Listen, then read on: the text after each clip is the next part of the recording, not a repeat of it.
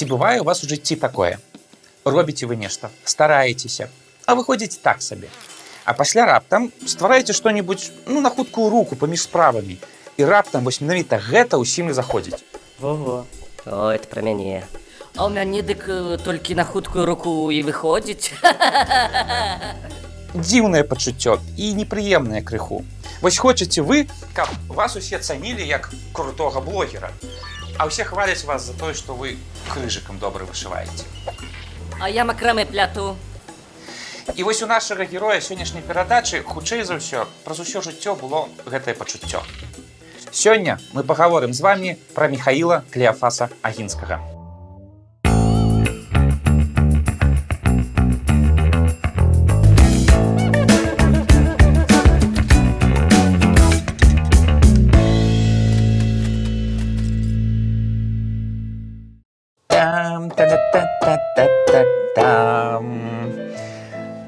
Чуеце прозвішча агінскі і адразу ў галаве пачынаеце напяваць паланез развітання з радзімай. І так робіце не толькі вы. Ва ўсім свеце так робяць 200 год ужо. Сам жа Михаил Клеафас хацеў, каб яго запомнілі як дыпламата, палітыка, асобу, якая ўплывае на лёсы сваёй радзімы. Але нешта пайшло не так. Пачыналася ўсё добра. Прыбярыце пакуль клавішы. Михаил Клеафас быў родам са старадаўняга княскага роду агінскіх. Роду, які вёў сваю біяграфію, несапраўдную, канешне, ад самога Рурыка і адзін з апошніх магнацкіх радоў, які трымаўся праваслаўнай веры з усіх магнатаў нашых земляў. Сам жа Мігл Клеафас Агінскі, народжаны ў 1765 годзе, быў ужо, канешне, каталіком і гаварыў па-польску. Але замашак рурыкавіцкіх не згубіў і з запаветаў шляхецкіх трымаўся цвёрда. А яны пра што гавораць? Шляхціч мусіць ці ваяваць, ці займацца палітыкай. Лепш, канешне, палітыкай. Спакайней так. Ёсць такое. У 20 год Агінскі стаў паслом на сойм рэчы паспалітай. Ну, як стаў? Выбары на соймікі у тыя часы былі, канешне, палепш, чым выбары у сучаснай Беларусі 21 стагоддзя. Але вынік гэтых выбараў ўсё адно залежаў ад колькасці срэбных манет у кішэнях буйных інтарэсантаў. І ад колькасці бочак віна у ягоных вазах. А мы вось піва любім. У агінскага з гэтым все было окей. Сой быў толькі першай прыступкай. Пасля кар'ерная лесвіца ішла толькі ўверх. Спачатку камісар скарбовай камісіі, бечнік вялікае княства літоўскага, пасол рэчы паспалітай розных еўрапейскіх краінах. Вось жа, кар'ера ішла ў гару. Але апроч яе у агінскага было яшчэ і хоббі. Что, крыжиком вышивал? Да не, ён з дзяцінства захапляўся музыкай. У тыя часы у магнатаў прынята было музіцыраваць доўгімі зімовымі вечарамі. Але ў іншых это выходзіла так сяк. А агінскі што не напіша, то хіт, бомба. Ужо ў 1780-х годах ён пачаў пісаць розныя творы. Паланезы, мазуркі, вальсы, вельмі непрыстойны танец, дарэчы, па тых часах, якія заслужылі вялікую папулярнасць пры дварах самых розных еўрапейскіх сталіц. І вось які яшчэ вельмі важны момант. Мы зараз ведаем толькі ягоны самы знакаміты твор паланез развітання з радзімай. Але на самой справе агінскі запісаў шмат трэкаў, якія круціліся на шматлікіх дыскатэках таго часу. Варшава!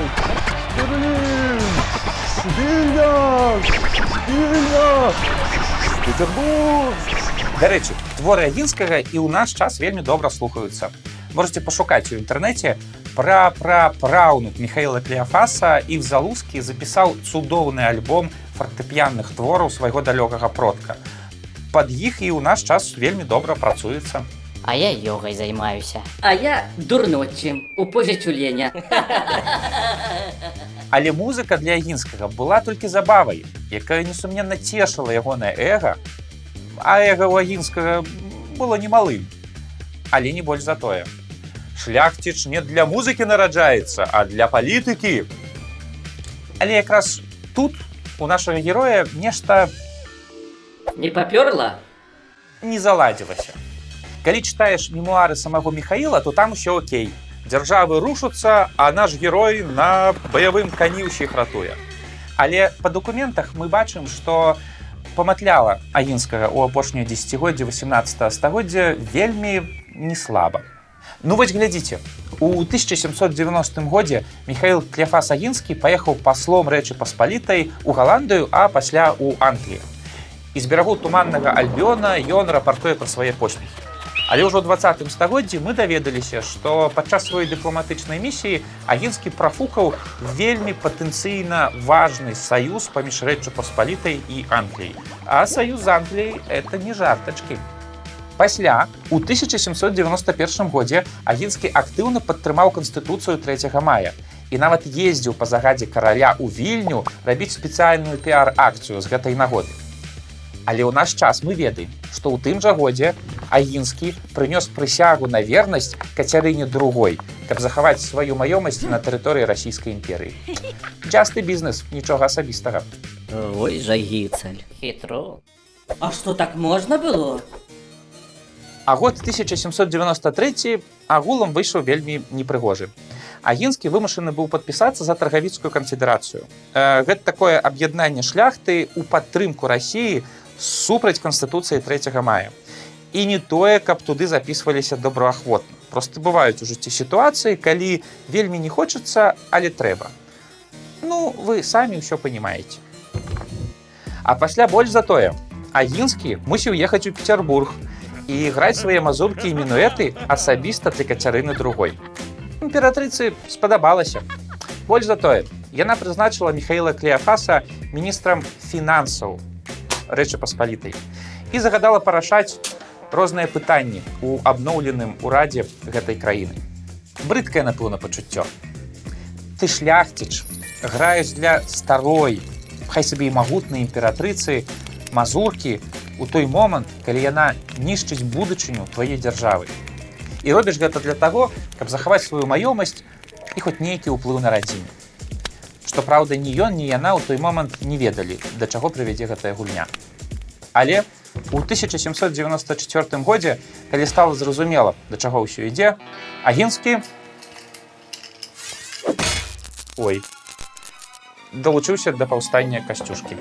І тут таксама ёсць меркаванне, што не адразу далучыўся і не зусім па сваёй ахвоце, але ж далучыўся і за чужыя спіны не хаваўся. Агінскі наняў атрад з 500 стральцоў і рушыў з гэтым атрадам з вільні наваложын. Наволожен! Наволожен! Пад валожаным ён разбіў казацкі атрад і планаваў рухацца далей у глыб Беларусі. Аднак пісанне музычных партытур не дадае вайсковага вопыту. Атрад агінскага быў разбіты пад вішневым атрадам рускага камандзіра Лявонція Беніксена. Агінскі удзельнічаў яшчэ ў некалькіх бітвах і ў адной з іх быў ледзьве несмяротна парадзены. Але па выніку вылічыўся і эміграваў у Еўропу. А я ж казаў, што лепш палітыка. Можа і так. Але калі вы думаеце, што Михаил Кляфас Агінскі быў нейкім недарэкам, то вы моцна памыляецеся. Ён умеў дамагчыся свайго, хоць часам і крыху нестандартным спосабам. Пачнем са справаў прыватных. Програма про Гена. Хутка напісаце. У 1801 годзе Агінскі быў запрошаны на вялікі баль у вільні. Ён прыйшоў туды і сярод гасцей убачыў неверагодна прыгожую, захапляльную паненку, таямнічую італьянку Марыю Дэнеры. Пазней высветлілася, што ніякая яна не паненка, а дачка звычайнага карчмара з-пад Венецыі. Але гэта інфармацыя чамусьці не пагасіла пачуццяў нашага Михаіла. Агінскі мабілізуе тылы, падцягвае артылерыю і ідзе ў наступ. Як раптам бачыць, што да прыгожай паненкі падступае з іншага боку варожая армія. І нечаканым супадзеннем канкурэнтам агінскага ў гэтым змаганні аказаўся Лявонцій Беніксен, той самы расійскі генерал, які перамог Михаіла Клеафаса у бітве пад вішневым у далёкім 1794 годзе. І тут агінскі займеў шанец паквітацца са старым ворагам, што праўда ўжо на іншым полі бітвы. Што мог гэты стары салдафон супраць яго, палітыка, дыпламата, вядомага музыканта, самого Михаіла Клеафаса Агінскага. Перамога была разгромная. У 1803 годзе былы магнат пабраўся шлюбам з дачкой карчмара.